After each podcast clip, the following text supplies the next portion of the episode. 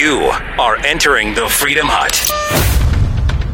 No trade deal with China, but patience, my friends. We'll talk about what's coming next for the Trump administration on this massive but very important gamble. And also, James Comey, a.k.a. Sancta Comey, with a little CNN town hall where he's rewriting history and puffing up his chest, all 7'11" of him. We'll get into that and more coming up on The Buck Sexton Show. This is The Buck Sexton Show, where the mission is to decode what really matters with actionable intelligence. One small step. Make no mistake. America, great. You're a great American again. The Buck Sexton Show begins. Activate. Former CIA analyst. Former member of the NYPD. He's a great guy. It is Buck Sexton. Now. Welcome to the Buck Sexton Show, everybody. Very excited to get a chance to hang out with you on this lovely Friday evening. Thank you so much for being here. I am, it's my last day with you for a week, because I'm going to be in China next week. So that'll be fun. Assuming everything goes according to plan, I'll have some very good stories for all of you. I think it's important perspective. My timing to go to China is certainly pretty good. I think it's all of a sudden it's become far and away the most important country in the world outside of our own borders. I guess you could argue maybe, you know, Mexico, given the border crisis right now. But the border crisis is really more about Central American migrants moving through Mexico than specifically actions of the Mexican government.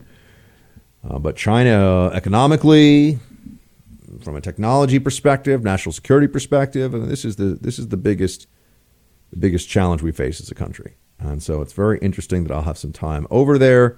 I've been over to Thailand and Vietnam before. That's the full extent of my Asia experience. So I'm looking forward to being in China. And I'll tell you more about the plan for next week, but we're going to have some new guest hosts for you. And we have fantastic people lined up for next week. So really, I hope you'll tune in every day as you always do. Obviously, you can also download the podcast if you can't listen live, because we're going to have great shows for you next week. We've pulled together an Avengers-style lineup on radio for next week. So it's going to be really, really good stuff. So with all that said, now, there's no deal on China yet, which is not a surprise. We'll talk more about that in the second hour. What got most of my attention, this probably will not surprise any of you at all, is that James Comey was given a town hall at CNN. Now, this did not pull CNN's ratings out of the ratings basement, which is where they belong. CNN has become a parody of itself. It is a crappy institution with a tremendous amount of dishonesty, and it's dishonest about what it is, what it's trying to accomplish. Many of the people who work there are nasty, and they are unethical in the way that they both present themselves to the public, and I would even say in how they sometimes deal with their fellow media people.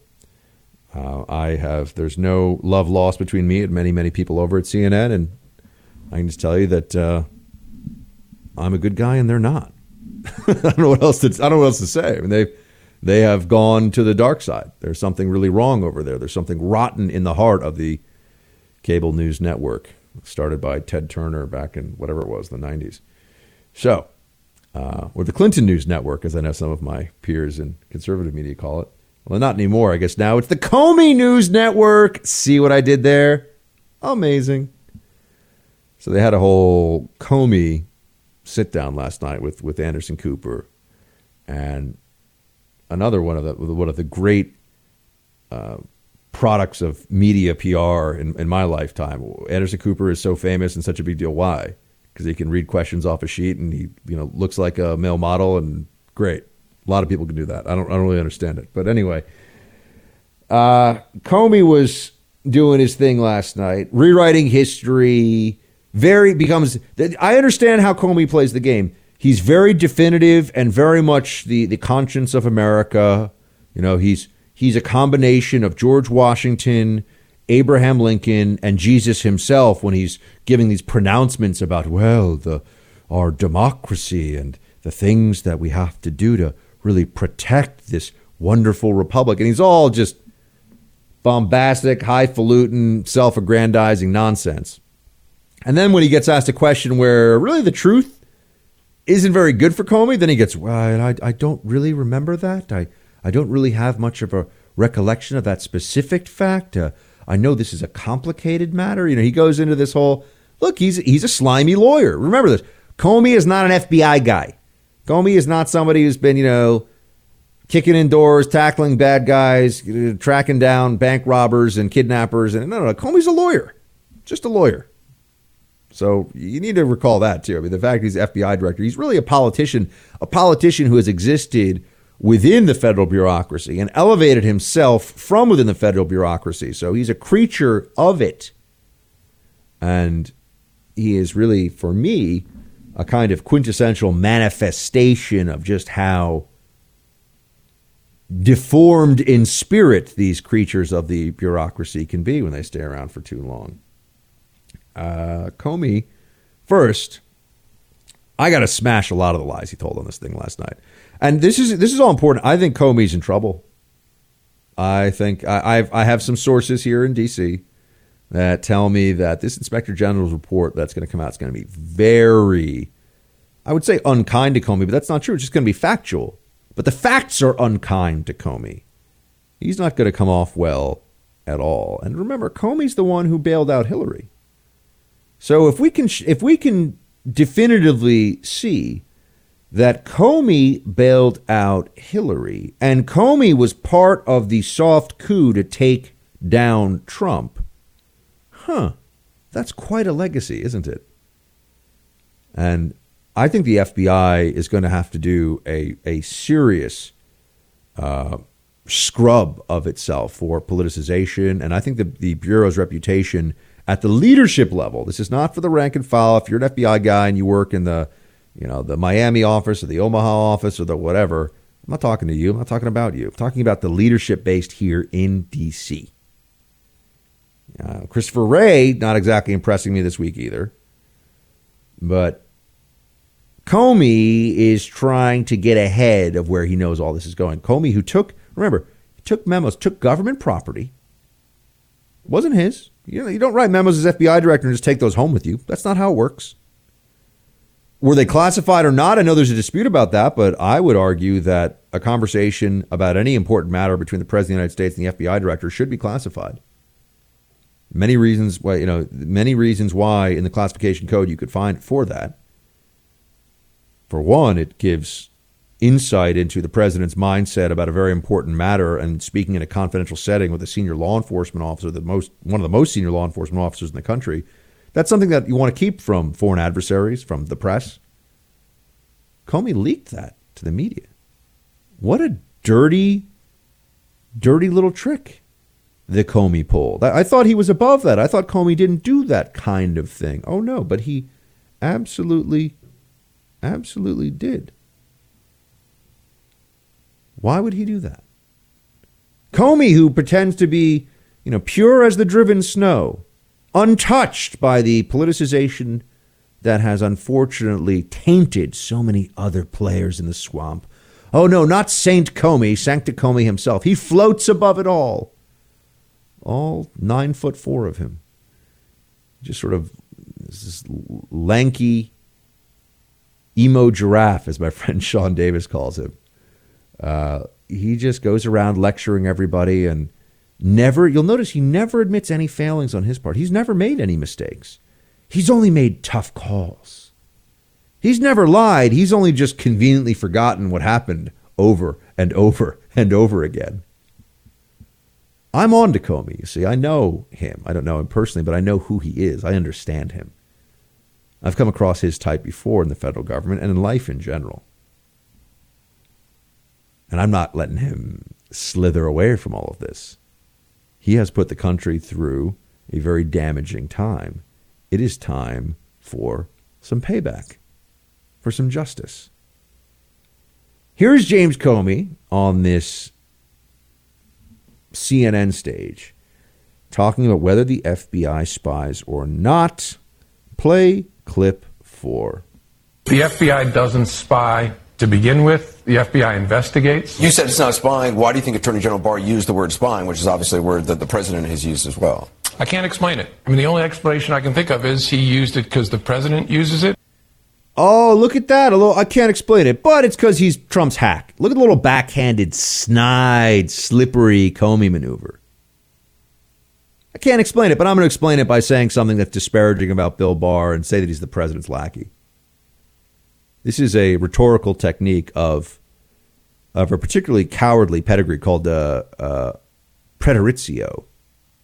where, you know, I'm not going to say that my opponent is a philandering lout and a cheat, but other people could say that. That's called preteritio. This is what Comey does. You know, he's above it while he does it. This is the game that he plays. And he's wrong.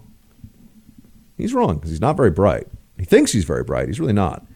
He's wrong because obviously spying is a word that we can all define and understand. And you could make the case that all kinds of law enforcement surveillance is a form of spying, right? And whenever there are groups in this country that civil rights advocates and others feel have been unfairly targeted by law enforcement, not by the federal government, not overseas, not using programs like FISA, explicitly created for counterintelligence collection purposes, but mere law enforcement surveillance in this country of certain groups that are oppressed minorities or this or that or leftists or Marxists or whatever, that is routinely referred to as spying. And it's considered a black mark on the history of the law enforcement community. And I mentioned, for example, the FBI spying on figures like Martin Luther King Jr. Of course, they say that's spying without batting an eyelash. Of course it's spying. Oh, no, but now we can't say it's spying. Now we can't say that inserting a covert or confidential human informant asset. We don't even know who really sent him and who did it. We just know that someone was sent by the government to go try to entrap, and it was also entrapment, George Papadopoulos. That this isn't spying. This is nonsense. Even Clapper admitted that from a definitional standpoint, it's spying. And that's another way of saying, yeah, it's spying. If the definition is met, then it is that thing. But Comey's playing games here, as he always does. Comey's trying to hedge, trying to prevaricate, trying to create a cloud of misconception for his own benefit. And it gets worse. Play five. No doubt in my mind, but that doesn't mean I'm against review of it. That's totally fine. So you think the Inspector General will find nothing inappropriate? I don't think so. At least not that I know of. But if they do, they do, and they should be transparent about it. Again, I'm a big believer in the truth. If the truth is there was something concerning, then let's hear it. I don't know of anything like that. I don't know of anything like that. We have text messages from the senior counterintelligence investigator at the FBI talking about an insurance policy to stop Trump from getting elected. We're not idiots. We know what they were discussing. We have it in plain text. We have him saying blank Trump this and blank Trump that, cursing about the Republican nominee and then president of the United States. Nothing concerning? He goes on to talk about the severe consequences that Page and Strzok faced. Like what? Severe consequences when you're talking about what these people did is going to prison. No one's even bringing charges against them. Severe consequences. Comey's a joke, folks. I'm not letting this go. We're going to dive into this, and we're going to chop lanky Comey's lies down to size. And then we'll talk about China and a bit more about what's going to be happening next week while I'm over in China. And we're going to have a fantastic show because we always do. It is Friday. We are chilling like villains, but we're actually the good guys. We'll be right back.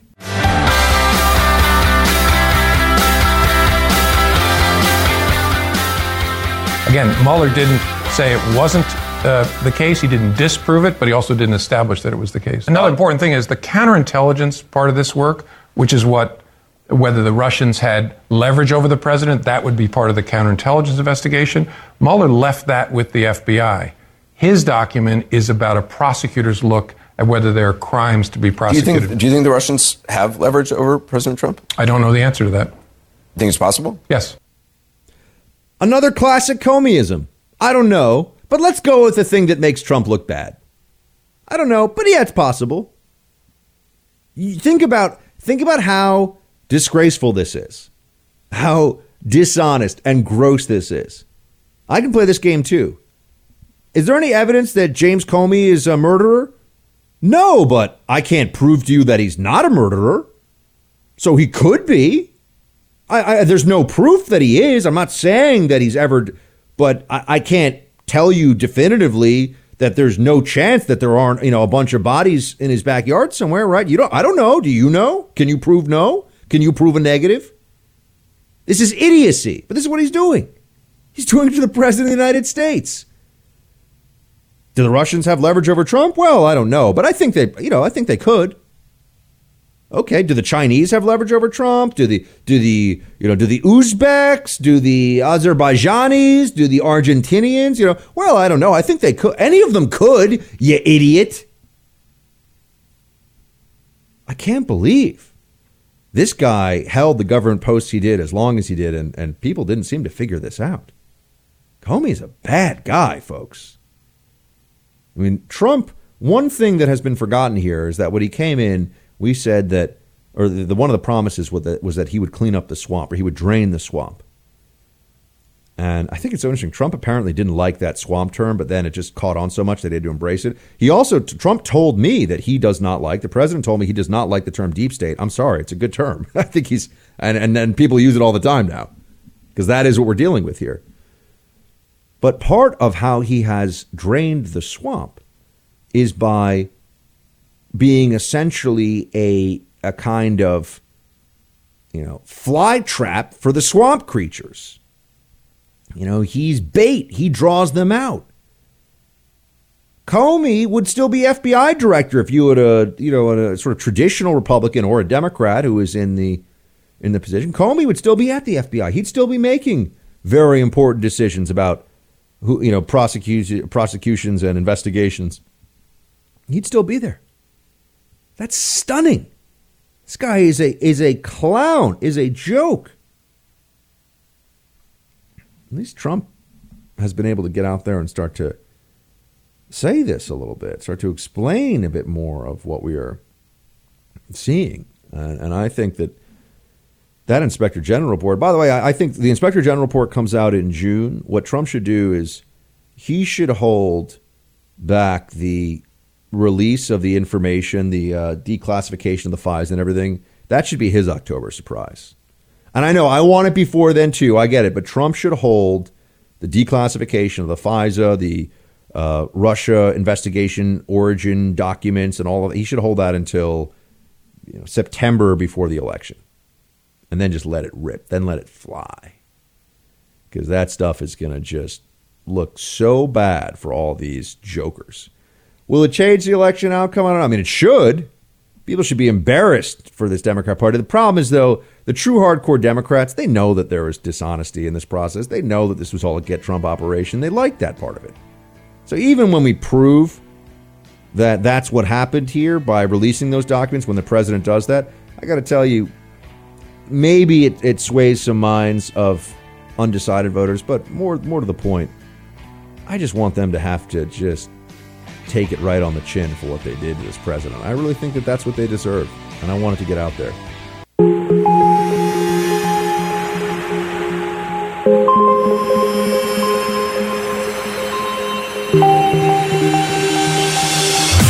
He's holding the line for America. Buck Sexton is back. There has to be accountability for all this, and the only way you have that is with a gigantic investigation into how it all happened, which means grand juries, indictments if necessary. But that doesn't change culture. No, but then there has to be a public accounting, and then you have to have leaders. We have one now with Barr. Right. The FBI, however, is rudderless. Chris Wray is a disaster. Wray is hiding under his desk. He's an empty suit. Right. Not only that, he's disingenuous. Yes. He has never given the big speech that you have to give when you come into an organization like that. We're going to fix this. We made some bad mistakes. He has never said that to the FBI employee. How can you lead an institution back to credibility when you don't address the problem frontally? I agree with Joe DiGenova here that there has been really no accountability in the FBI whatsoever. I think that there is a kind of deep state delusion going on over there that if they just let this go, if they don't focus on it, if they don't pay any attention to what happened, then everything will be just fine. Then there's nothing to worry about. But unfortunately, that is not the case. They need to have a coming together on this one. They need to have a what went wrong and how do we make sure it does not happen again in the future. But instead, they're pretending that everything has been fine, that it's all been on the up and up. And they've got Sancticomi going on TV, spreading lies and continuing to dig in. And isn't it so interesting that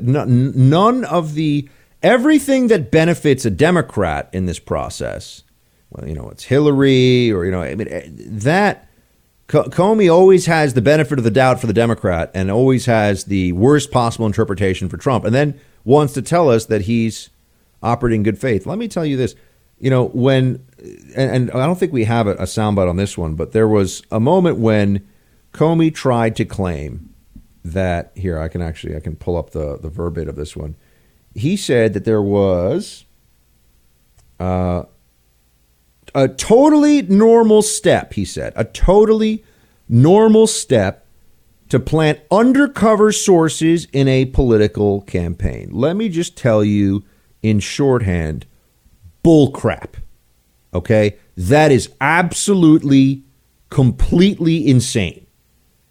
For him to act like a single-sourced, unvetted tip, which is essentially gossip from some foreign overseas rando, this Australian diplomat and Joseph Mifsud, that would be enough to justify the FBI sending some kind of clandestine asset to spy on a U.S. presidential campaign is nuts. This is effectively the same as the FBI director telling you. This is really no different in my mind from the FBI director telling you that they opened a full field investigation on a conspiracy that claims that Donald Trump is actually a reptile. Oh, no, Buck, they had a legitimate predicate for it. There's an email from, truthsteller1759 at AOL.com came right into the FBI tip box. And so we took truthsteller19572's email and we had to, what are we going to do? The president could be a reptile, Buck.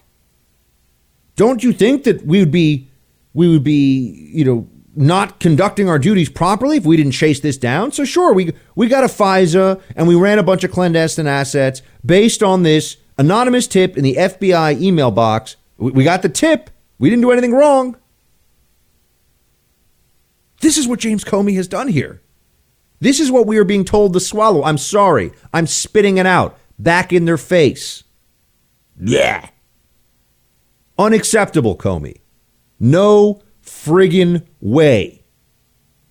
Unacceptable.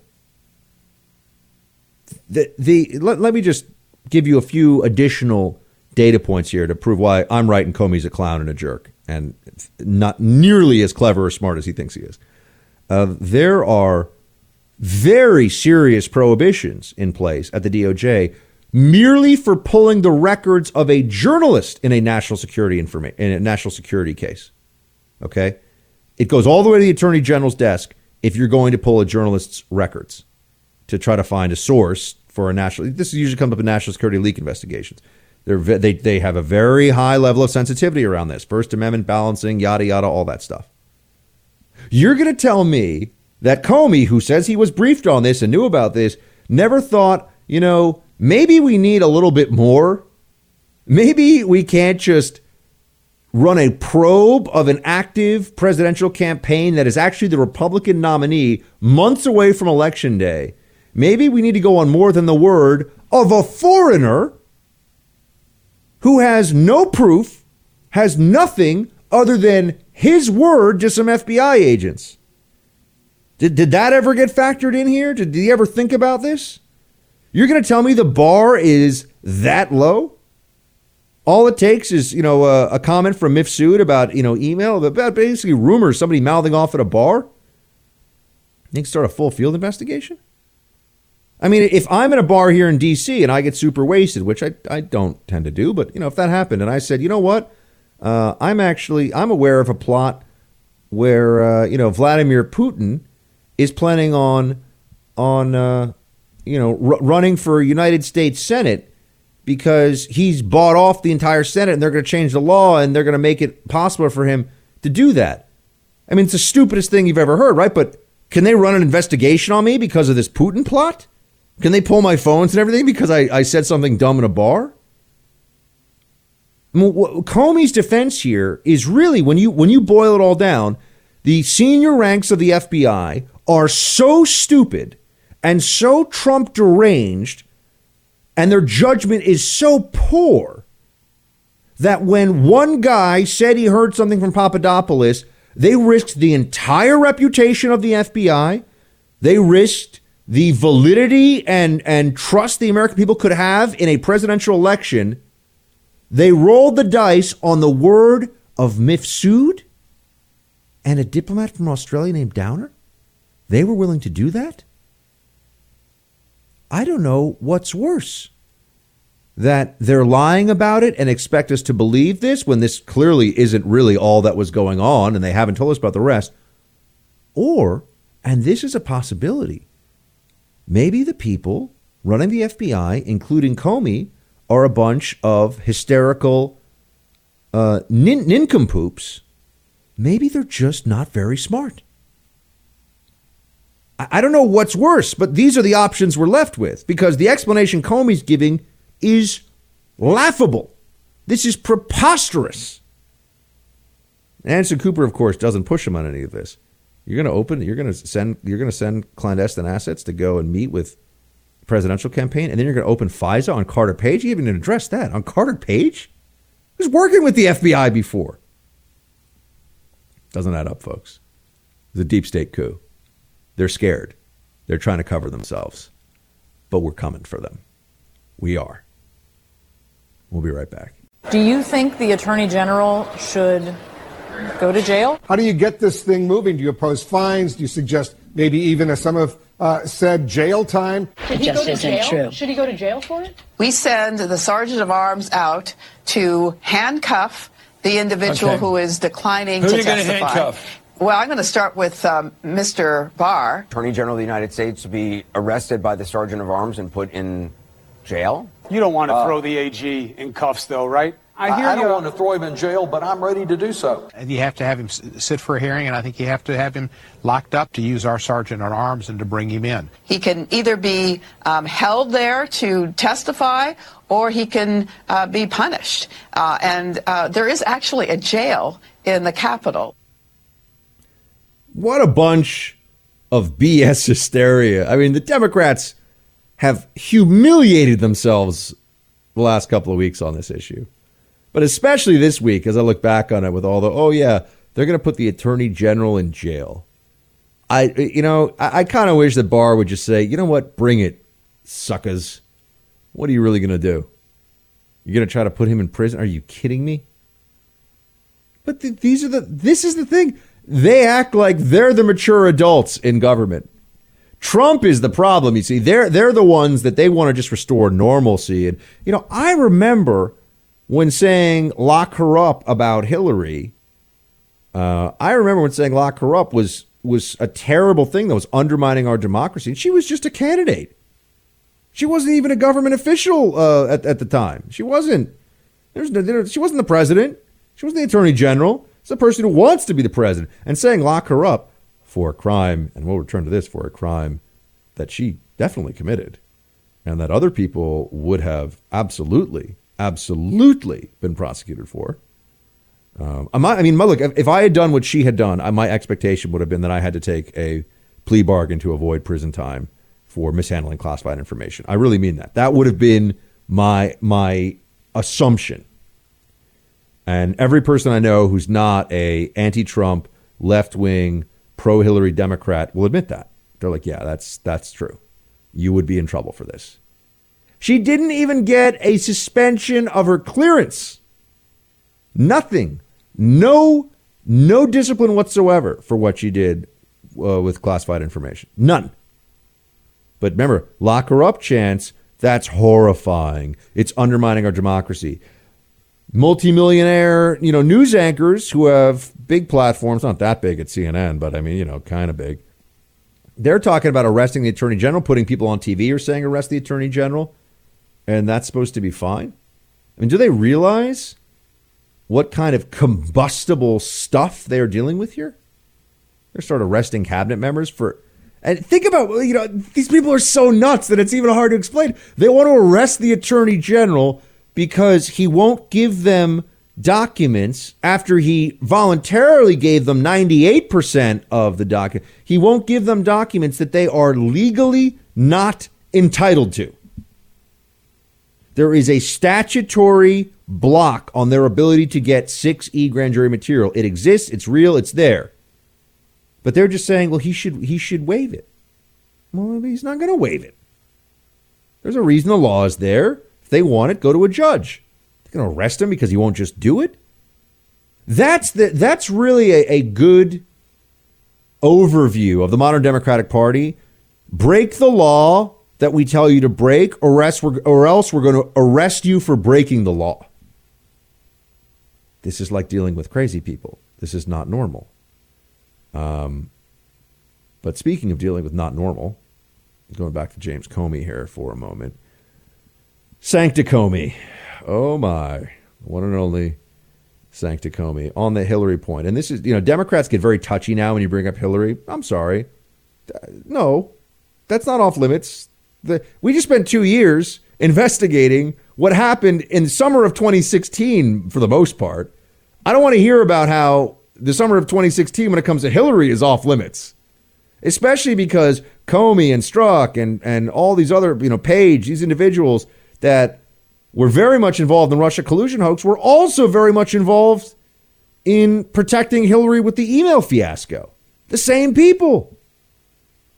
This isn't some huge mystery. This isn't some huge shock. You don't need a very big deep state to have an enormous effect, an enormous impact on these two cases when the people involved in the two cases are the same and they're at the very top of the FBI and the DOJ. You only need about, a half dozen of them. And it looks like we already know who they are. We're supposed to think this is a coincidence? But here's how James Comey, a.k.a. Sancta Comey, tries to explain himself, because look, he's broken. Comey's going down, folks. Comey's in trouble.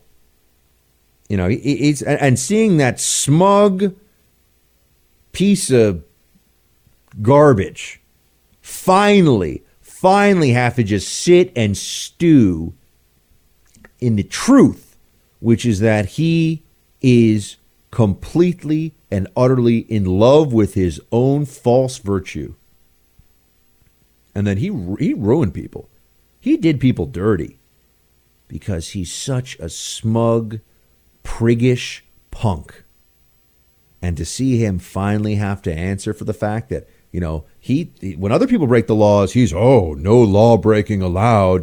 James Comey is just the conscience of America. But when he breaks rules, it's, well, everything's very complicated. And I can't remember this and I can't remember that. And I'm not sure about this. And all of a sudden he gets all slippery. Slippery Comey is what he turns into when you start to push him on some things. Here's what he said about Hillary and her emails and his whole effort to essentially keep her from getting locked up. Play two. Secretary Clinton had engaged in conduct that was way beyond what the normal carelessness was.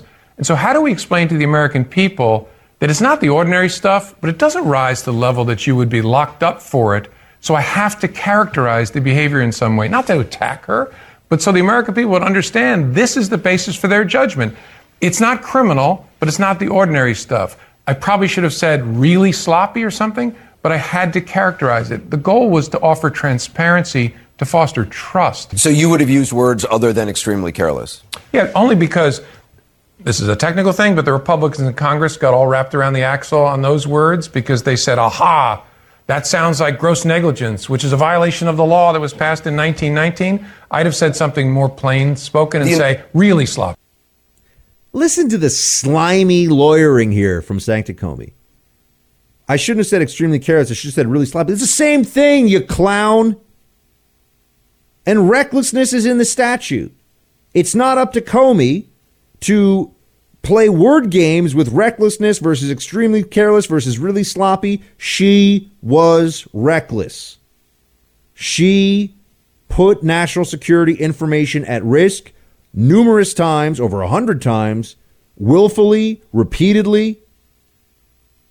She was culpable, but he bailed her out. And now he wants to try to explain that he didn't bail her out. We're not all idiots, Comey. And you know what the thing with James Comey is? He's just not as smart as he thinks he is. That's really his greatest flaw.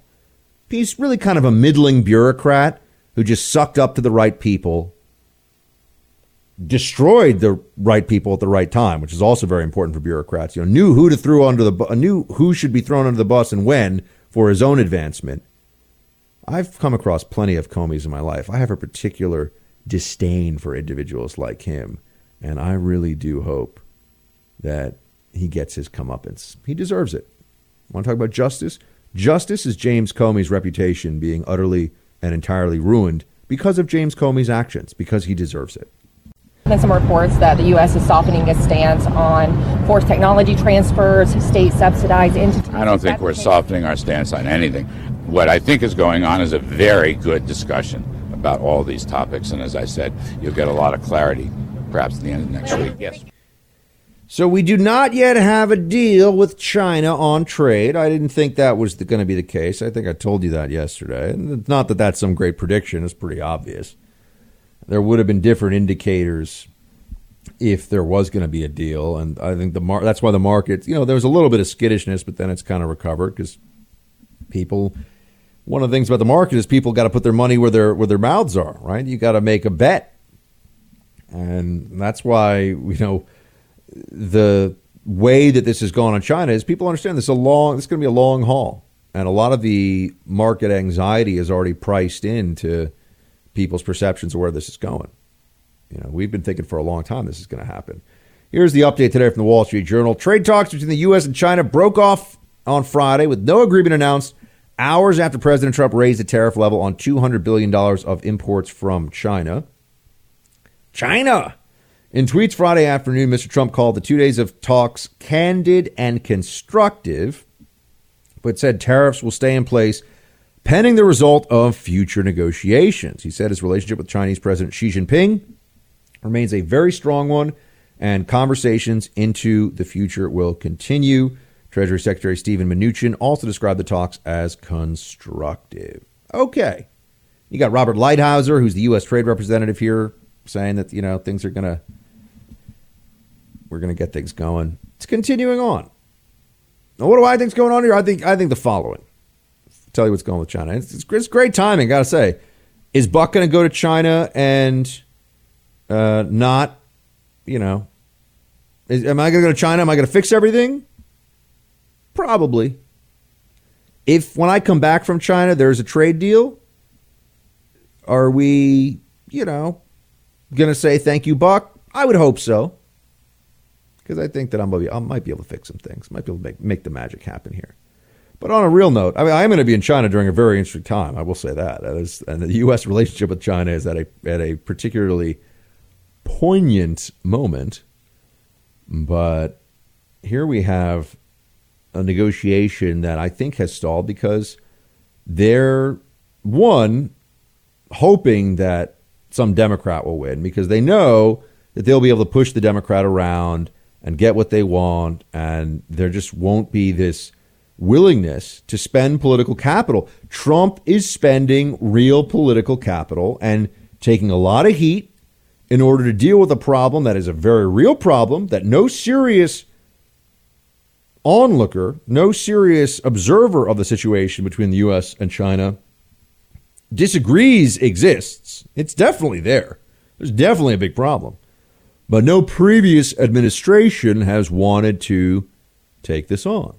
They've not been willing to deal with this the way that Trump is dealing with it, which is to say, no more. I'm not going to allow this to just continue on. The predatory practices, the intellectual property theft, the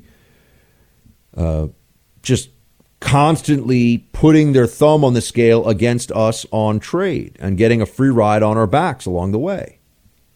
It's not going to continue as is. And, you know, a negotiation, there is a combative aspect to it. A negotiation is a process for resolving two opposing forces, opposing wills. It's not supposed to be a hug, a smooch, and a, okay, we got everything figured out right away. That's not how a lot of negotiations go. You also have to be patient. You have to be willing to walk away. Trump and his team are willing to do all of that here. Now, I think that the Chinese probably want to hold off and see what happens with the election, because they're playing a long game, as we know. So that means that they don't feel an urgency to get a deal done right away. But as we look at when there'll be the most like, if you're asking me when a deal with China could actually happen, I would say it would be in the first quarter of 2020 if President Trump wins re-election. That's when there will be the recognition that, because the Chinese are suffering, their economy is suffering more than ours because of their intransigence, because they won't, they won't anymore make changes that they need to change. You know, because of that, though, eventually there'll be a position where the Chinese will have to recognize that 4 more years of Trump just beating them down with these tariffs isn't worth it. At least come up with some deal. You know, there's going to be a lot of, keep in mind, a deal's not going to solve all problems. The Chinese will try to cheat within the framework of the deal. We're going to have to punish them for things, but at least it would be moving in the right direction. But the time when I think you will finally get a trade deal with China is if Trump wins re-election. After his re-election and that gets going, then they can really put the heat on. The Chinese might say, okay, you're right. We'll start to change things up a little bit. So strap in, my friends. It's going to be a long road to China. All of these conservative writers that wanted to maintain their dignity and thought they could do that by being anti-Trump are now all going in to William Barr. I mean, just want to let you guys know you were defending, I don't know, maybe you've known him for a long time. Doesn't matter. You're defending the most corrupt attorney general, I mean, since John Mitchell. Like, it's bad. Your article is going to look extraordinarily stupid, and you're going to look like a sycophant. It's really embarrassing. I hope you'll protect yourself from that, because you really humiliated yourself over the past couple weeks. Joe Scarborough's embarrassing. Joe Scarborough exists to be a fake Republican who just bashes Republicans. That is what his existence. I couldn't do it even for the $4 or $5 million overpaid as he is that Joe Scarborough gets. Couldn't do it. Couldn't wake up. Couldn't look myself in the mirror every day. Showing up to a job to pretend to care about things that matter, to pretend to have an ideological core, principles, morals, ethics, and then just trash my own side. So dishonorable. There's no amount of money that's worth being such a dishonorable hack. But Scarborough sold out. Oh, you mean Joe Scarborough, who when he thought him and Trump were buddy-buddy, he loved Trump. He was all about the Trump train, he and Mika. And for him to go around and trash conservative writers who are defending Attorney General Barr has done nothing wrong. They can say whatever they want about, you know, the words that he has used so far. He has not broken any regulation. He has not done anything that is untoward. And they're calling him this guy's calling him a corrupt attorney general. Based on what? Why is he corrupt? How is he corrupt? Well, what? Because he released a summary of the Mueller. Mueller's a prima donna. Mueller's Comey 2.0. Mueller's whole thing was, how do I, with the limited facts that we can pull together that aren't favorable for Trump, how can we do as much damage to Trump as possible under the circumstances? We can't prosecute him. Let's figure something else out. Mueller was a get Trump operation. We all know this. We're not silly. But what has Barr done that's so bad?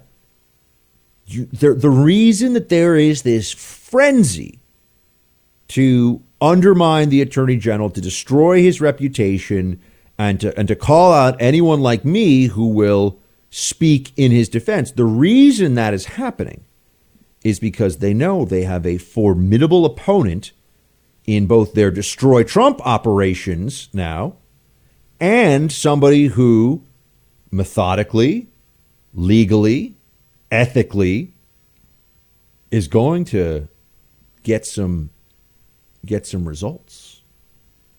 There will be accountability. People will be held to account for what they have done in their maniacal destroy Trump efforts. That's going to happen now. That's why they hate the attorney general so much. This attorney general is just like Kavanaugh, I would say, in that he's the gold standard in terms of his resume, his background. Doesn't get any better. He's as qualified to be the attorney general as anybody, far more qualified than Eric Holder. You want to talk about corrupt? Never mind Operation Fast and Furious, which Eric Holder just covered up using executive privilege, covered up what happened. People died. Brian Terry, U.S. Border Patrol agent, murdered with weapons, sold through straw purchasers to the cartels to try and prove how much guns were flowing into Mexico from the United States, and they covered it up. Eric Holder also was the one who signed off on the pardon for Mark Rich, who was given a pardon because his wife writes fat checks to the Democrat National Committee and Democrat candidates. Just a pardon for sale. That's all that was. And everybody knew it. And even Holder can't defend it now. Yeah, I know they gave him a pardon, and I probably shouldn't have given him a pardon. Holder is a third-tier legal intellect. But he was the attorney general. Ooh, okay.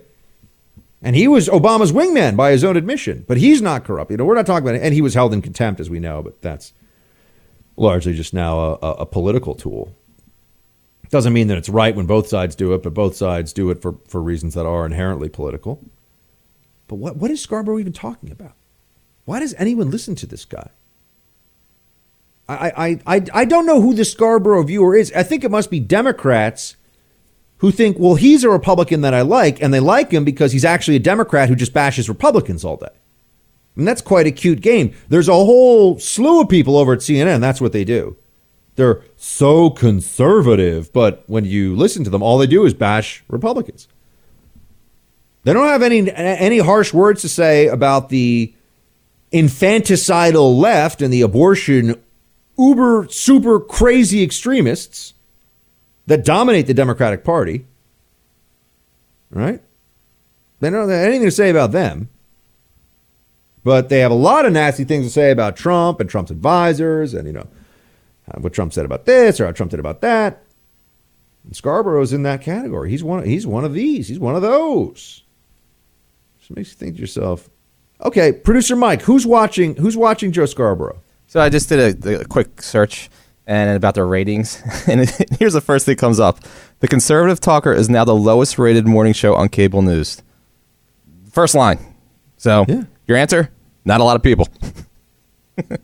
Yeah, I mean, I really do. I think that his purpose is for libs to feel like they can watch a conservative and so they're open minded enough to watch a conservative. They can watch a Republican, but he's not a Republican. So it's all a fraud. I mean, Joe Scarborough's essentially engaged in a media fraud every day. And don't even get me started on he says all this nasty stuff about Trump and Trump's personal life. Joe Scarborough, you might want to slow your roll there a little bit, buddy. A little bit of home wrecking going on from what I understand. Let's glass house, my friend, glass house. But I just want to know why he's slamming Bill Barr. It's one thing he's got beef with Trump. That's personal, right? That's vindictive, petty stuff. And look, I get it. Trump burns people that used to be friends with him, and they hate him forever. And, sometimes they come back to him. Sometimes they don't. I understand. But this complete besmirching of Bill Barr's character is someone is a hack and a joke when they try to say this attorney general is corrupt. I feel better about how this country's future is going to go knowing that Bill Barr is the attorney general right now. This guy's a legal superstar.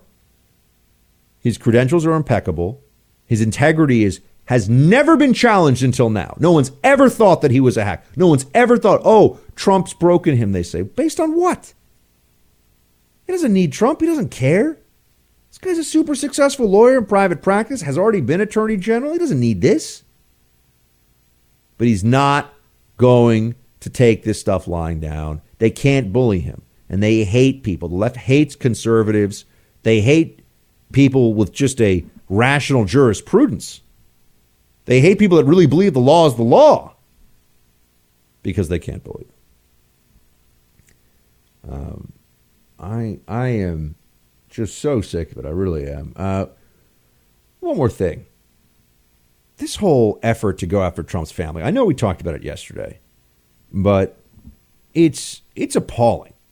It's appalling. They're clearly trying to harass President. Now, I will say that by the president bringing his daughter and son-in-law into his administration in the White House, that's, I think that, he's putting them in a position where they are going to be for congressional stuff. It's going to be a fair game situation. They're going to go after them because they're White House advisors. But we know that they're going to do a lot more than just subpoenas and records. We know they want to try to take these people and ruin their lives. That's what the left will do. That's how the left tries to get its way. And here's Trump talking about the fact that Burr, Senator Burr, who's a Republican, is on a committee, leads a committee that subpoenaed his son in the Senate. Play clip 16.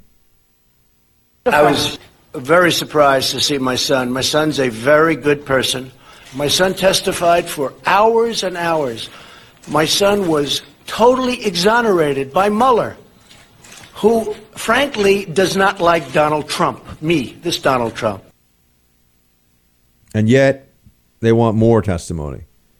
They want to make his life even more of a circus. Donald Trump Jr., from what I understand, I do not believe, I could be wrong, maybe he has some role in the campaign. He doesn't have a role in the administration, though. But he's in this situation. It's like when they really wanted to get either Karl Rove or Cheney during the Bush administration. They really want to get one of Trump's kids. That's the left has there's a bitterness. There's a vindictiveness in the left about how much they want to get one of the president's children. They want to make it about getting his kids. I mean, this is some real sick Game of Thrones stuff from the left. It really is. And if you think that, I'm just coming up with this out of thin air, here's Joy Behar saying exactly that. Play 15. Yesterday, Trump held a press conference about whatever, and he talked about his son, Don Jr., getting subpoenaed by a Republican-led Senate Intelligence Committee, and he actually sounds like he cares about someone other than himself. My son, he kept saying, like as if he's a real father. Yeah. As if he's a real father. No human feeling, no basic dignity extended from the left toward this president or his family. They are completely deranged. They are hateful. They are spiteful toward this president. And you must remember that because it affects all of their judgment about him. It affects all of the way they view his policies. And it also affects the way they view people like you and me who support him. They don't have the ability anymore on the left to step back and say, okay, we're all people here. We're all doing our best. We mean well. Most of us are pretty decent, trying to do good things. And we have, our commonalities and our shared love of different things, like love of family, love of our children. Joy Behar, she, gets a laugh. I mean, she's just a horrifying person. But, she gets a laugh by saying he's not a real father and who cares about this and everything else. This is dehumanizing. The left uses rhetoric about dehumanizing. That's what she's doing. But the president and his son. This is why the left, we have to understand, these people are sick. They're sick. They're maniacs. They have problems, folks. They got a big problem. I guarantee you, Joe Biden will not get to Election Day without this being investigated. Joe Biden was appointed the point man for Ukraine. 2 to 3 weeks later, his son, who had just been tossed out of the military for testing positive to cocaine, was appointed to a position on the most corrupt agency or the most corrupt business in Ukraine. Biden's kid took down about $3 to $4 million we can count. And Biden, when the kid got under investigation, actually says, quote, I strong-armed the president of Ukraine to dismiss the prosecutor because the son of a, I'll leave it out, was corrupt. What he left out of the explanation was that prosecutor was right on the tail of his son looking for the money that appeared to have been laundered. All of a sudden, the president of the Ukraine gets a call from the vice president of the United States, and he's told you're not going to get your $1.2 billion loan guarantee, which they needed then to prevent default unless you dismiss the prosecutor. Yeah. Oh, looks like Biden may be having a little bit of trouble. Rudy Giuliani, whom I've had the good fortune to interview several times over the last 6 months or so, and I've bumped into him a few times socially in D.C. as well. And I like seeing Rudy. Rudy reminds me of New York, of my hometown, and also of what he did for that city. So I always give a lot of respect and a degree of, you know, there's a degree of fondness for Mr. Mayor there. You know, I'm somebody who doesn't believe that anyone in government should retain their government title when they leave. I will say that. Well, for Mr. Mayor with Rudy Giuliani, it's I choose that one because I think that he kind of earned it, you know, by turning New York around. But that's just a personal choice. I don't like this thing where we call people ambassador or Mr. Speaker or, you know, I like Newt Gingrich. He's not Speaker Gingrich.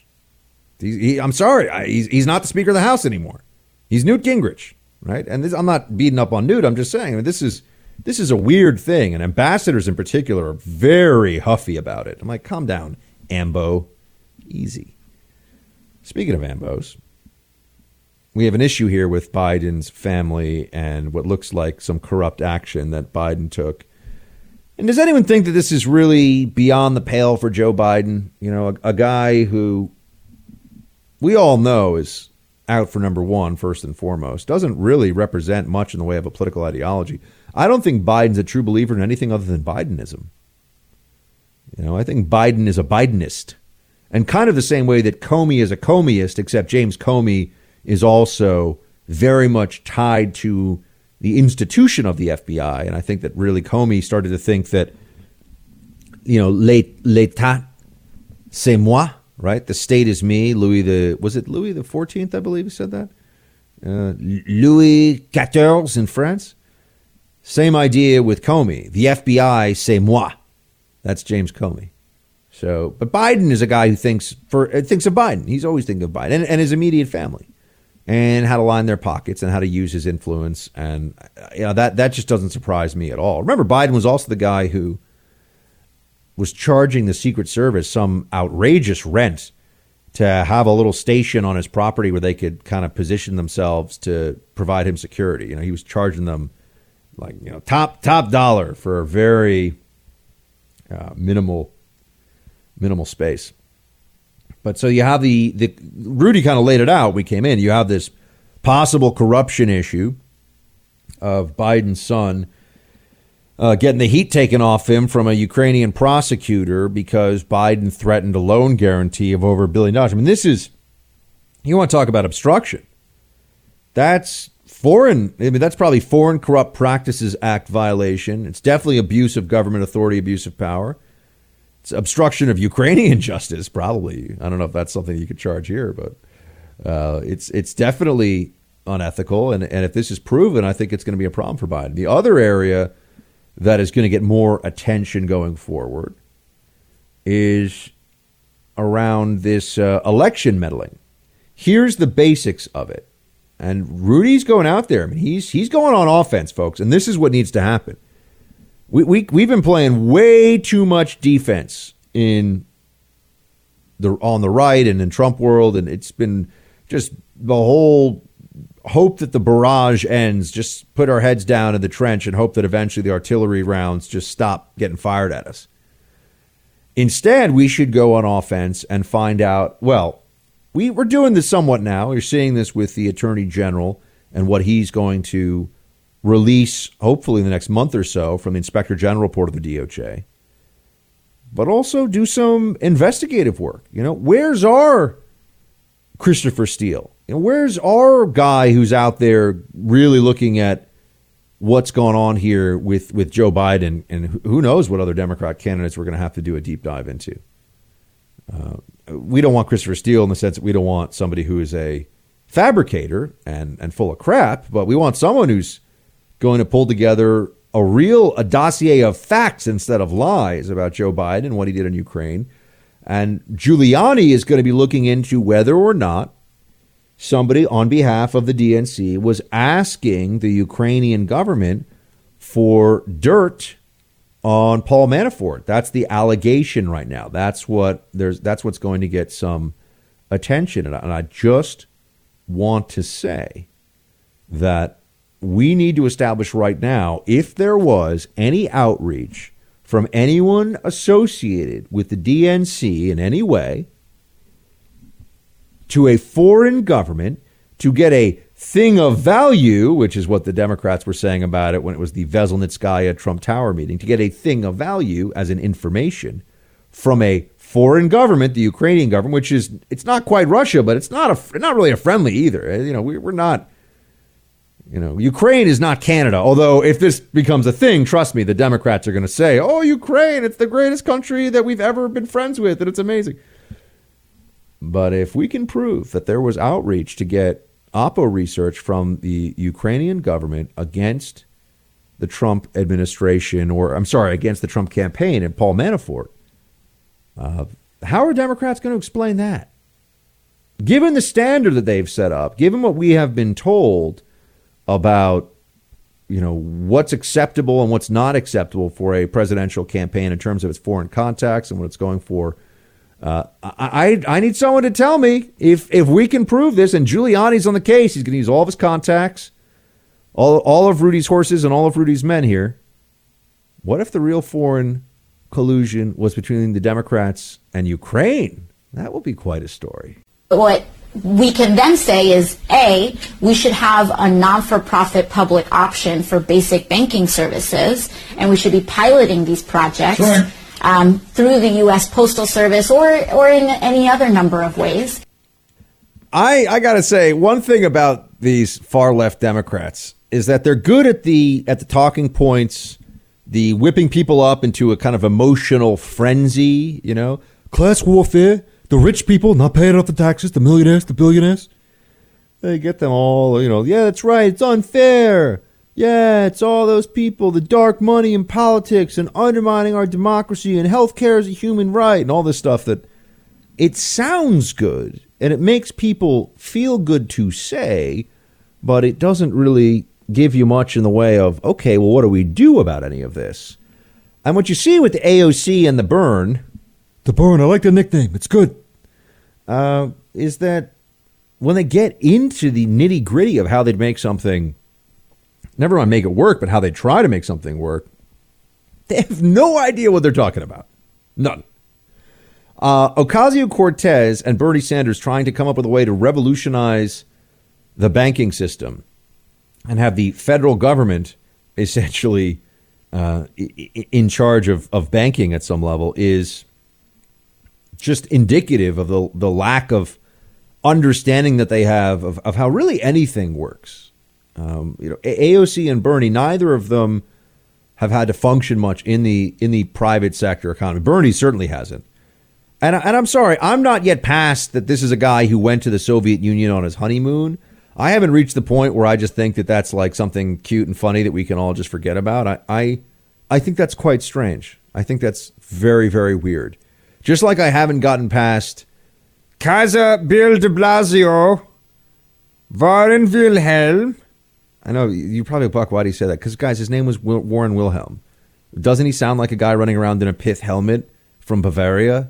Warren Wilhelm, yeah.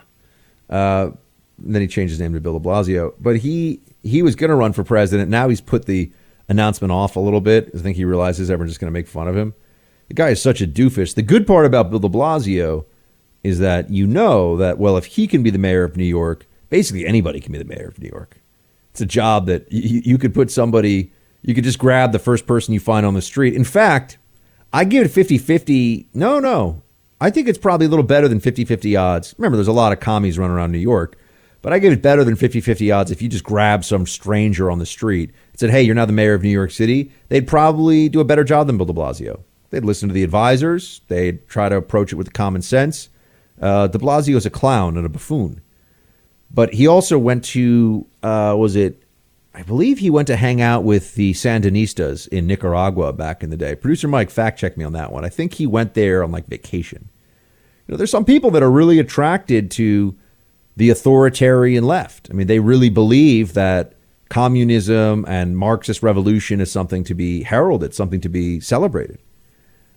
And you get people like Bernie Sanders and AOC and others who have rarely a word of criticism for the likes of a Maduro or anything nasty to say about Cuba or the Castro regime. There's a clear affinity.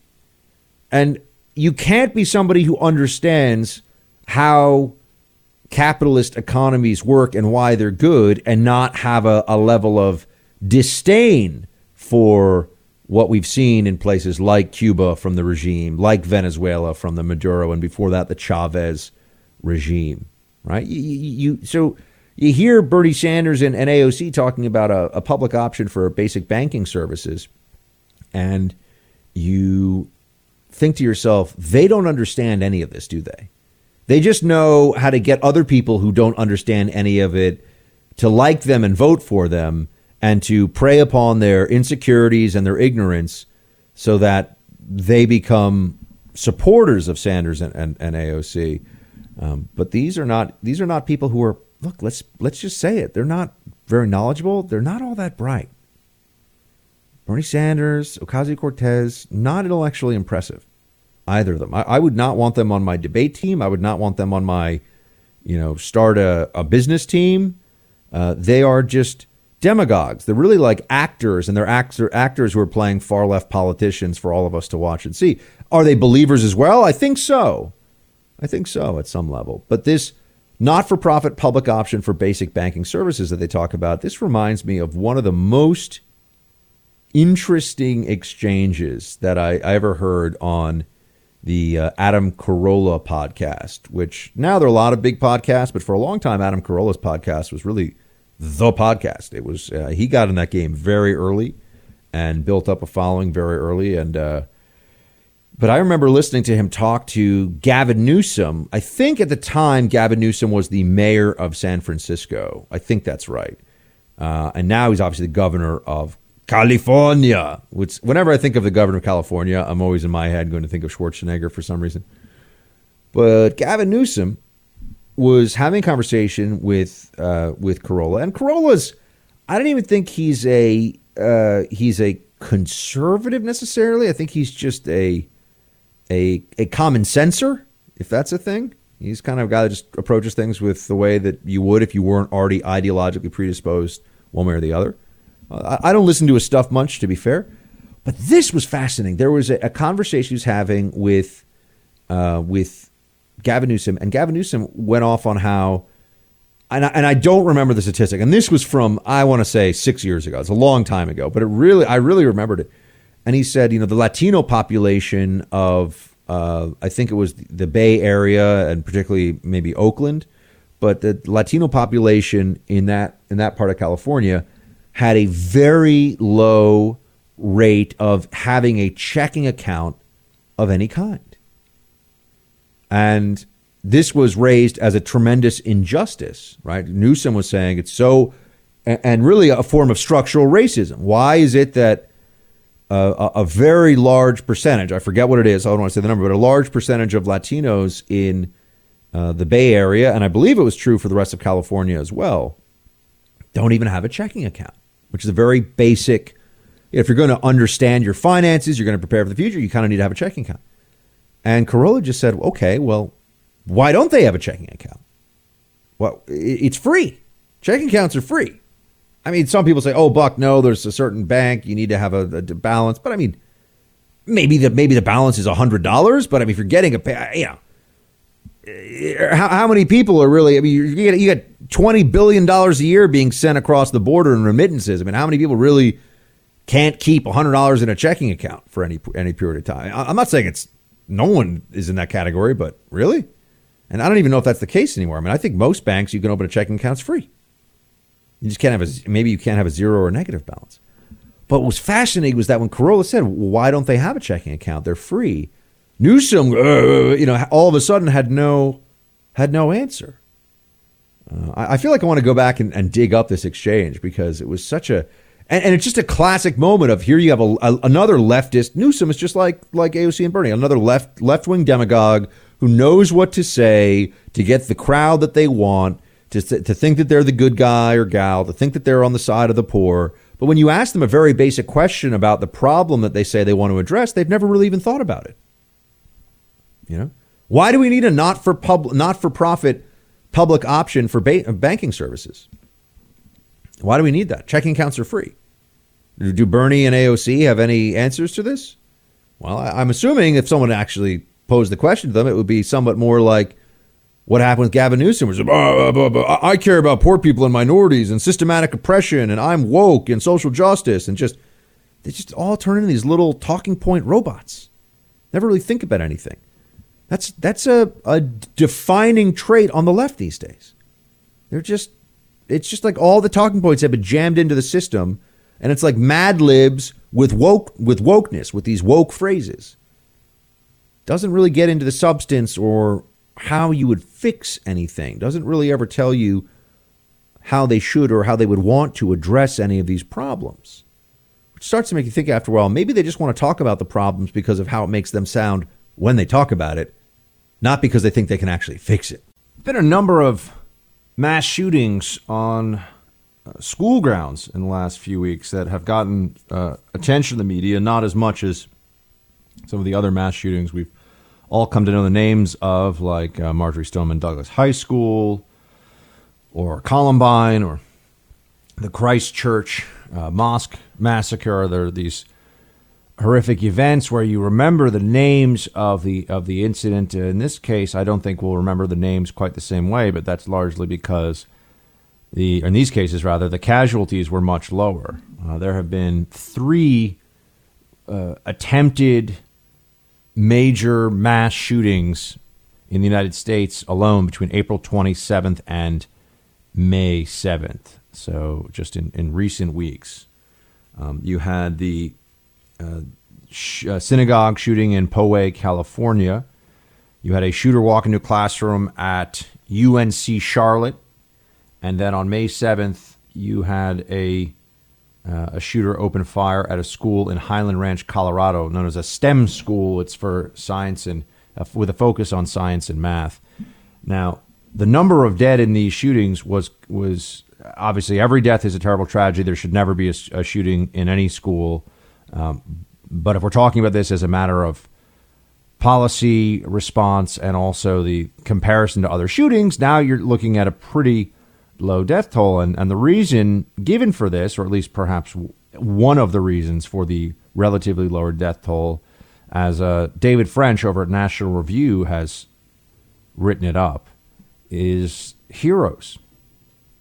There were heroes in these incidents, people who took it upon themselves to intervene and, in several cases, give their lives. As David writes here, let's remember and honor the names that truly matter. In Poway, the lone fatality, a brave woman named Lori Gilbert Kay, died shielding her rabbi. At the same time, an Iraq vet named Oscar Stewart charged straight at the shooter, yelling that he was going to kill him. The shooter fled the scene with Stewart at his heels until Jonathan Morales, an off-duty Border Patrol agent, engaged the shooter with a firearm. At UNC Charlotte, a young man named Riley Howell was shot 3 times as he charged the shooter, yet he still managed to tackle him so forcefully that the suspect complained to first responders after his arrest of internal injuries. Howell gave his life to stop the attack. And in Colorado, a young man named Kendrick Castillo immediately lunged for the gunman when the shooting started. He gave his life, but his charge gave his classmates time to hide or flee. And then 3 other students also charged and subdued the shooter. As David writes, these brave Americans joined an increasing honor roll of heroes like James Shaw Jr., who disarmed a mass killer at a Waffle House in Nashville, or Juan Carlos Nazario and Brian Whittle, two armed citizens who gunned down a shooter outside an Oklahoma City restaurant. These men rightly have far more fame than the killers they faced. Their names are the names we remember. This is a part of the mass shooting discussion that should get more attention for a couple of reasons. For one, the heroes here should have their names known forever and always. The same way that we understand that the bad guys want notoriety and we should try to starve them of that to the degree that we can as a society, we should feel that the opposite is necessary for the good guys in these situations, the heroes, those who step up, those who intervene to save others, and in many cases lose their lives in the process. Their names should be in our minds. Their names should come to our lips quickly when we think of heroes during a mass shooting incident. And then also on the policy side of this, or on the how do we solve this? How do we deal with mass shooting incidents? As David writes here, there's the hero solution to the mass shooting contagion. Now, he admits in the piece, and you would think this right away, of course, there are some instances, some circumstances where the heroes, there is no possibility to be a hero. You know, if somebody walks into a crowded area and has sufficient firepower and enough tactical dexterity, it may not be physically possible for anyone to do anything about it. This is why the evil cowards who go into mass shooting situations in schools or places of worship, that's why they do it there.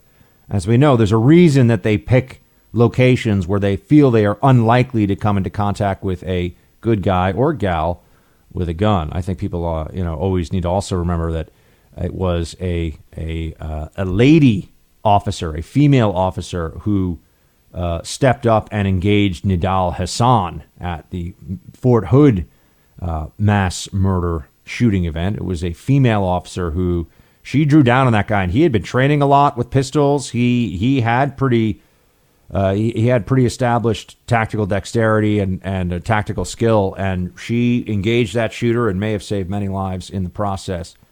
I think she got hit, if I recall, and I believe he got hit as well in that shooting.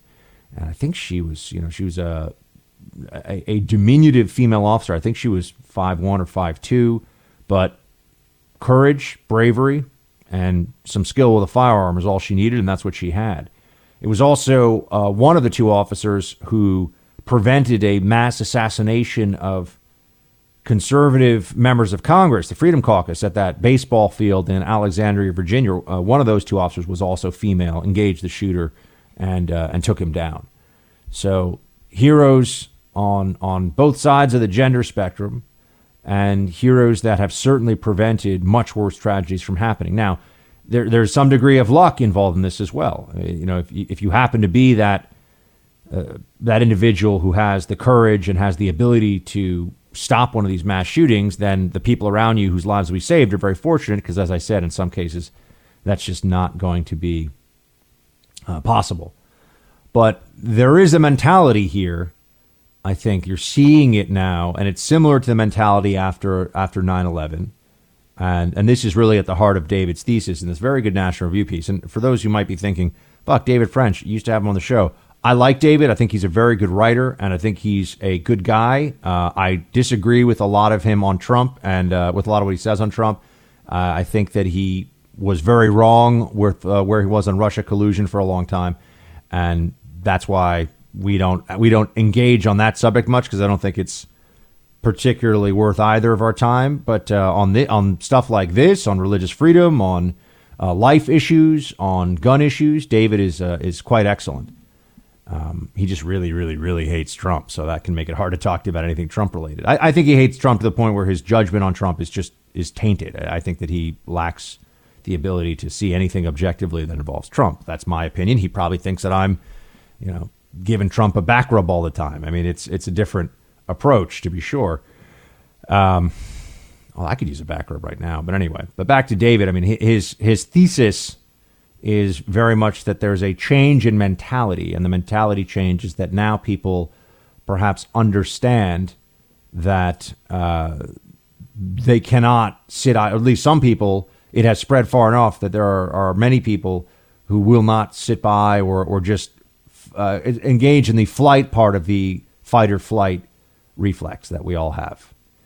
And after 9/11, I mean, it was definitely the case that if there was any kind of a hijacking that was going to happen, if somebody tried to take a plane, and many commentators and others pointed this out, and it was true. And I remember this feeling after 9/11. You know, remember this mentality of if some guy thinks he's going to take a box cutter and take control of this plane, he better be ready to have 80-year-old women, you know, coming at him down the walkway on the plane, the aisle, you know, hitting them with their walkers and their canes. I mean, everybody on that plane would be in on the fight. Everybody.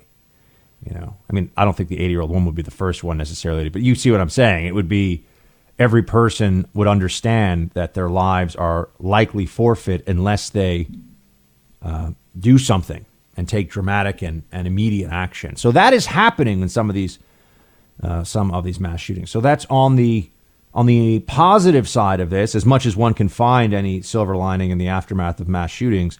The reason that we have a few people who were killed in these three shootings and they haven't dominated the news cycle as a result, because let's just be honest, in the news, there is that phrase, if it bleeds, it leads. And the more people who are wounded and or killed, the more likely it is there's going to be news coverage of something and more saturation coverage of it.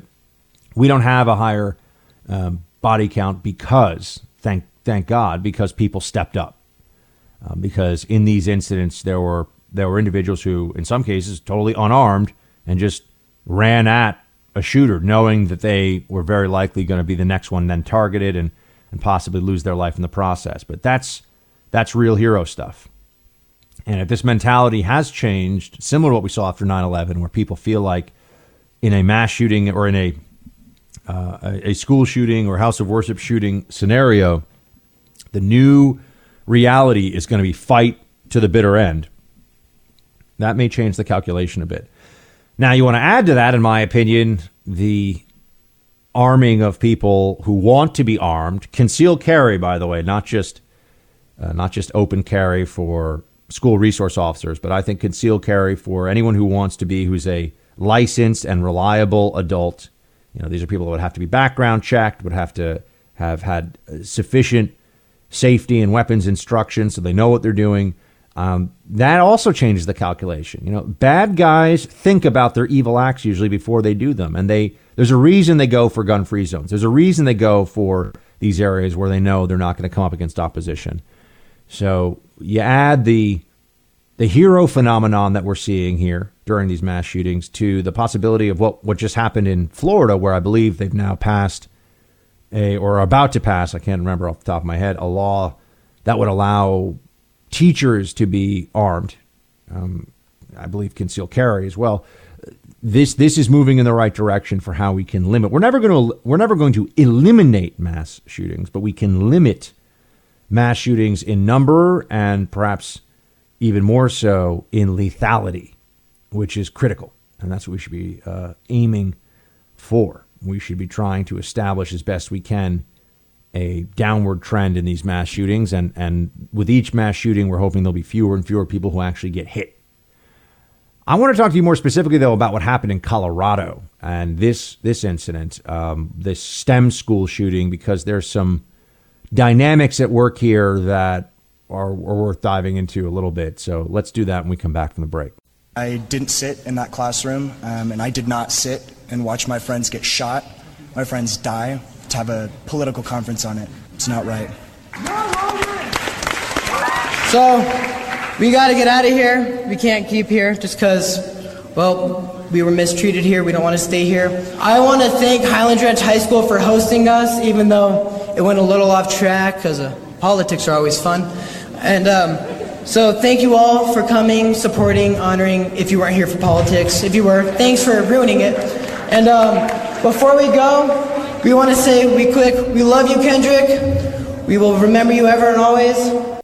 Politicizing a tragedy and using the name of a true hero to gather people together for a left-wing agenda. That is what happened at the Highlands Ranch STEM school vigil. Now, I mentioned before we came to this break that there was a shooting at this school, and there was an individual named Castillo who ran at the gunman and saved lives. He was killed and 8 students were wounded when you had 2 teenagers open fire in this K through 12 school that has a math and science specialization. Interestingly enough, one of the people who is being held as one of the suspects in this mass shooting is a transgender individual, a male who prefers female pronouns, or I might have that backwards. It might be a female who prefers male pronouns. I can't tell, but very little coverage of that shooter, which I think is interesting. I believe that shooter may be a juvenile, but I have a feeling if the shooter were a different profile, even though he or she is a juvenile, we would be hearing a whole lot more about it. But the bigger issue here, oh, thank you. Mike tells me she's going from female to male. So it's a female to male transition. So a transgender male, I think I have that right. As we know, there's no such thing as a true female to male transition or the other way around, but we are being told increasingly to forget science and reality and just pretend. Pretend because it makes people feel better. Back, though, to this politicization of a vigil, that you'd have an event that was, quote, billed as a vigil to honor Kendrick Castillo, who was the hero of this incident and prevented many, many others from being killed. Guess what? A bunch of Brady campaign to end gun violence people showed up and turned it into a left-wing ban guns rally. The event was organized by the Brady campaign to prevent gun violence, and Democrats showed up, Senators Michael Bennet and Representative Jason Crow, to speak at length about the need for federal action, and reporters were invited to cover the event. This is where you start to see, once again, the virtue signaling that has really corroded the gun rights and gun control debate. The left believes that people who think that law-abiding gun owners should be constitutionally protected in their right to own firearms without undue, unnecessary, and unconstitutional infringement and harassment, the left believes that they're bad people. All you have to do is see the timeline of my former colleague and friend Dana Lash, for example, and the things that are said to her and about her by leftists, including prominent leftists in the media and gun control advocates, some of the most well-known gun control advocates. And they blame law-abiding gun owners who've never broken any laws in their life for dead children in mass shootings. You know, this is the mentality you see among Democrats. It's not a conversation about what's constructive to do. It's they're the good people that want to stop kids from getting killed. If you don't agree with them, you're one of the bad people who doesn't care about kids being killed. I mean, that's a stupid construction for the argument. That's a stupid way to approach it, but that is how they approach it. They really do think that this is a struggle between good and evil, and good is ban guns.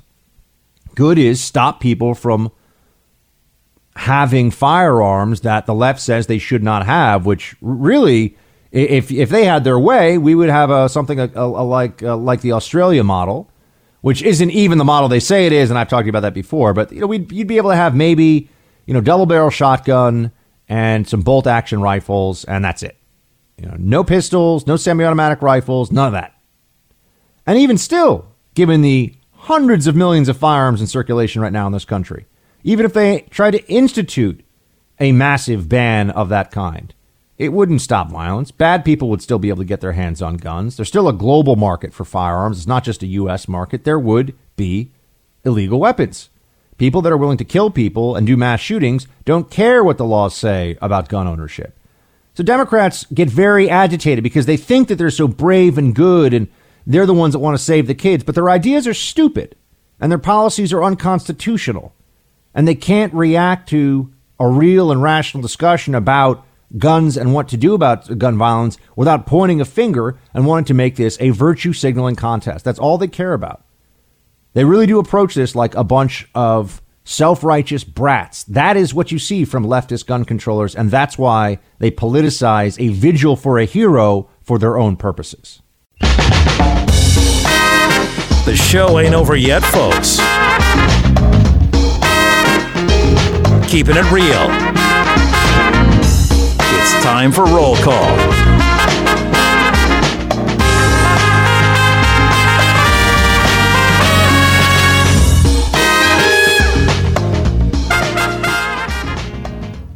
Ba ba ba da da ba da da da da da da da.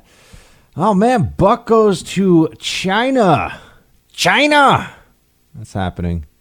It's happening tomorrow, assuming all goes according to plan. I'm going to miss you all very much, so I'll be out for a week. But I can tell you that next week we have at the helm of the Freedom Hut, we have Raheem Kassam, Harlan Hill, Charlie Kirk. Who else do we have? Brett Winterbull. Fantastic guest host. So next week is kind of a smorgasbord of awesome. So I think, smorgasbord is one of those. Smorgasbord? What is it? Smorgasbord with a D, obviously. All right, that's what I said. We're just going to pretend that's what I said. It's a buffet offering a variety of hot and cold meats, salads, and hors d'oeuvres. Hors d'oeuvres also being one of the hardest words out there to smell. Smorgasbord. So you'll have fantastic guests next week. It's going to be very exciting. And then I'll be back the following week in Los Angeles, California. It's going to be fantastic. I'm very much looking forward to that. Got some stuff to do out there on the left coast, the best coast. Actually, East Coast is better. Let's see.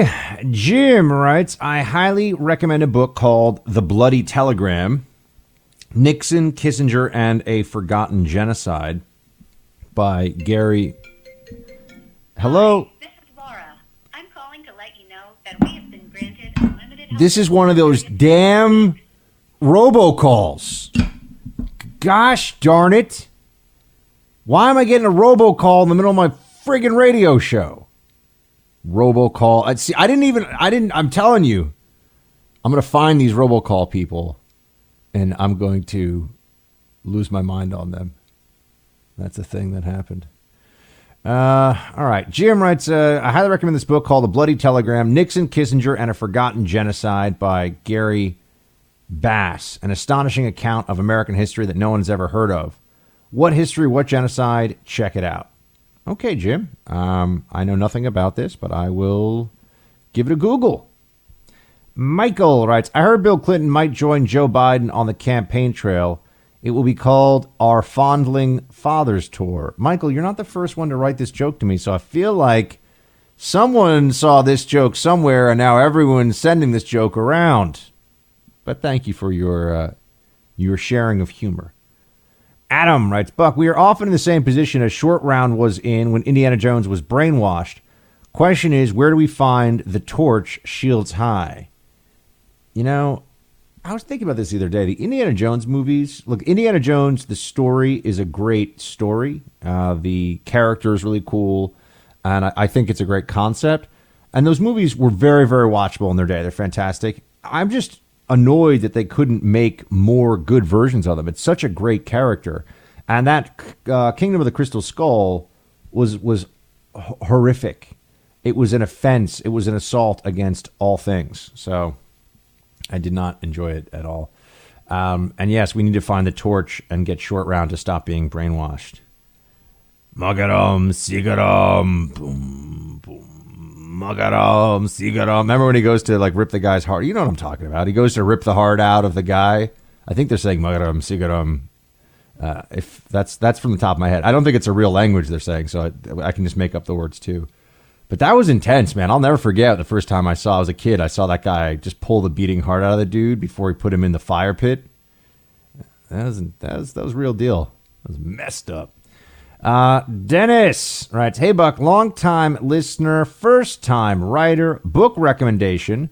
My brother, Timothy May, has several written books about Genghis Khan and the Mongols. All are available from Amazon. Safe travels, Dennis.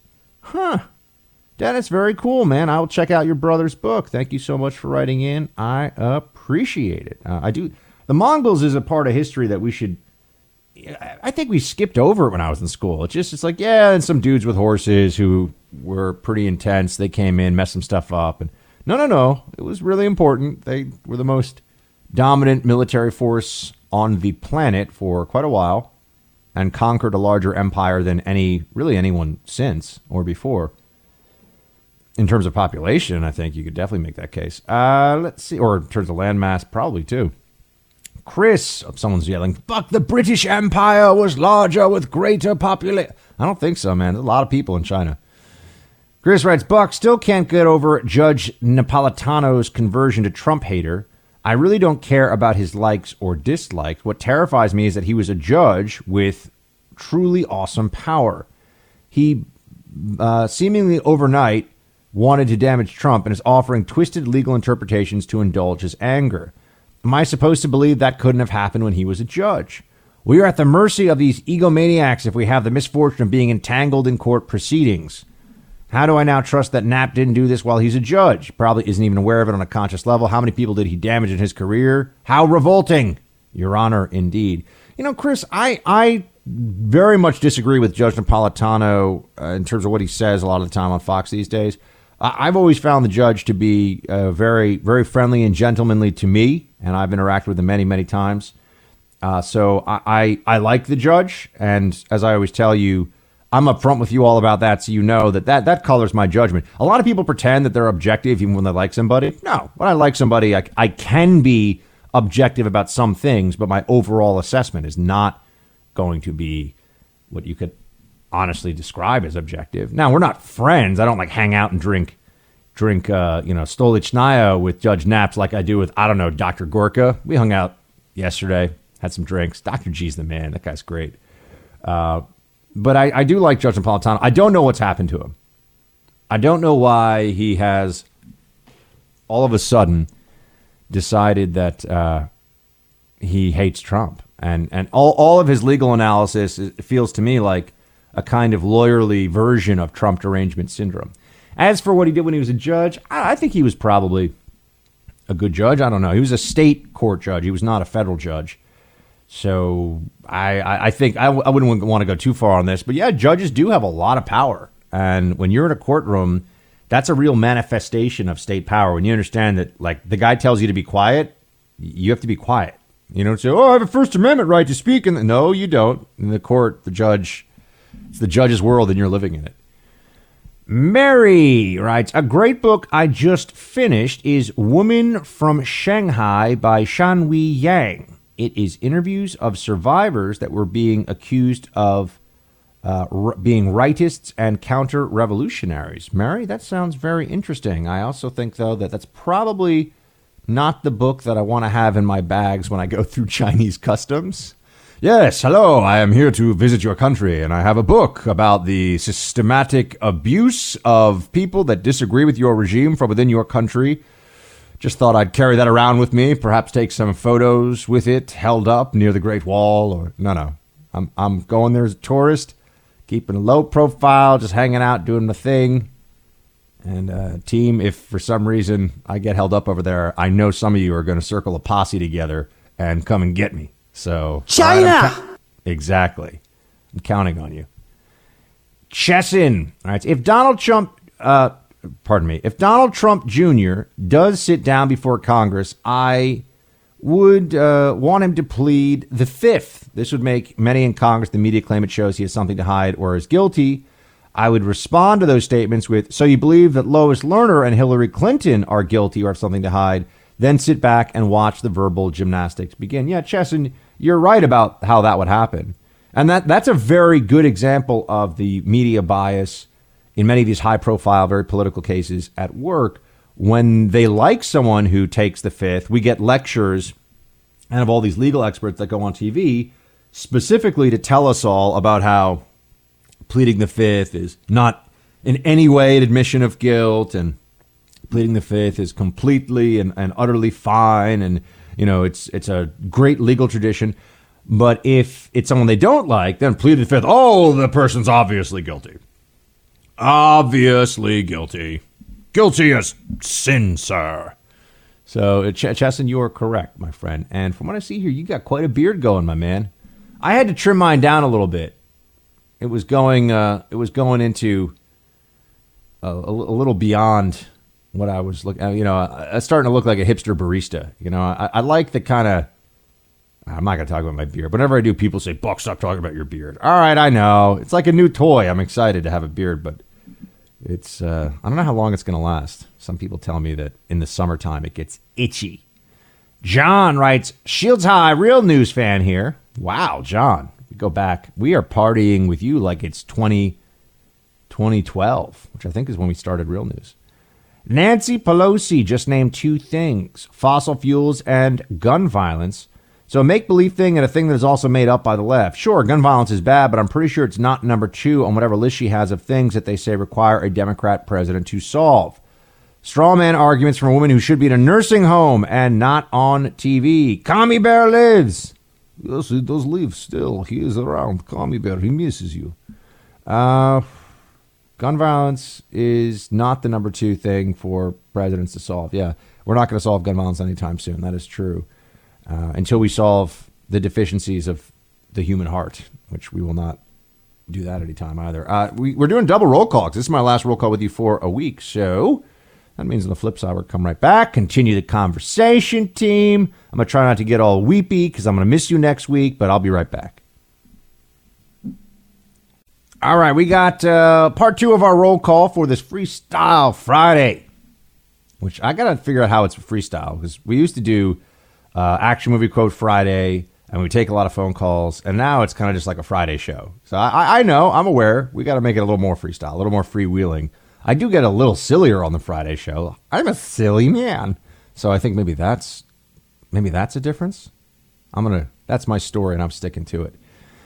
James writes, just some thoughts. They want to impeach a president who donates money to charity, all of his money that he is paid for doing his job. He deserves that money, but the left is willing to let that generosity go. I'd like to see any liberal donate their money to charity because President Trump is not doing it for the money. He's doing it for his country. President Trump is trying to prove a point to show the world and our country how much he loves our country and is willing to give up his lavish lifestyle to help improve our lives and be able to take care of ourselves on our own and not by government assistance. You cannot prosper on government assistance. You can only move forward, or rather, you cannot move forward. You can only go backward. James, I got nothing to add to that, my friend, other than just say, all righty. Thank you so much for writing in. Matthew, Buck, here's a flip on the argument of federal circuit judges being able to issue a nationwide or even circuit-wide stay. The civil rights of U.S. citizens are being infringed. Shouldn't the government be stayed from implementation until the case has been tried? Do I think what the Ninth Circuit has been doing for the last few years is correct? No. But removing that whole power can severely hurt U.S. citizens in the long run. As always, Shields High. Yeah, well, Matthew, I mean, what you're saying is there's a good reason why you can have a nationwide injunction, but I think that they're looking at this again because what you have, and this is a recurring theme in our battles with the leftists, what you have is the judges now are treating everything like it's an imminent civil rights violation. Anything as a matter of policy that Trump does that some federal judge does not like, they'll just overrule. So there's a bad faith component to this that you have to keep in mind. And that it's not even an appeals court or an en banc review or anything like that. It's just one judge can overrule the president of the United States on any action that the judge decides. That's too much power in the hands of. Think of it this way. That's way too much power in the hands of any individual federal judge.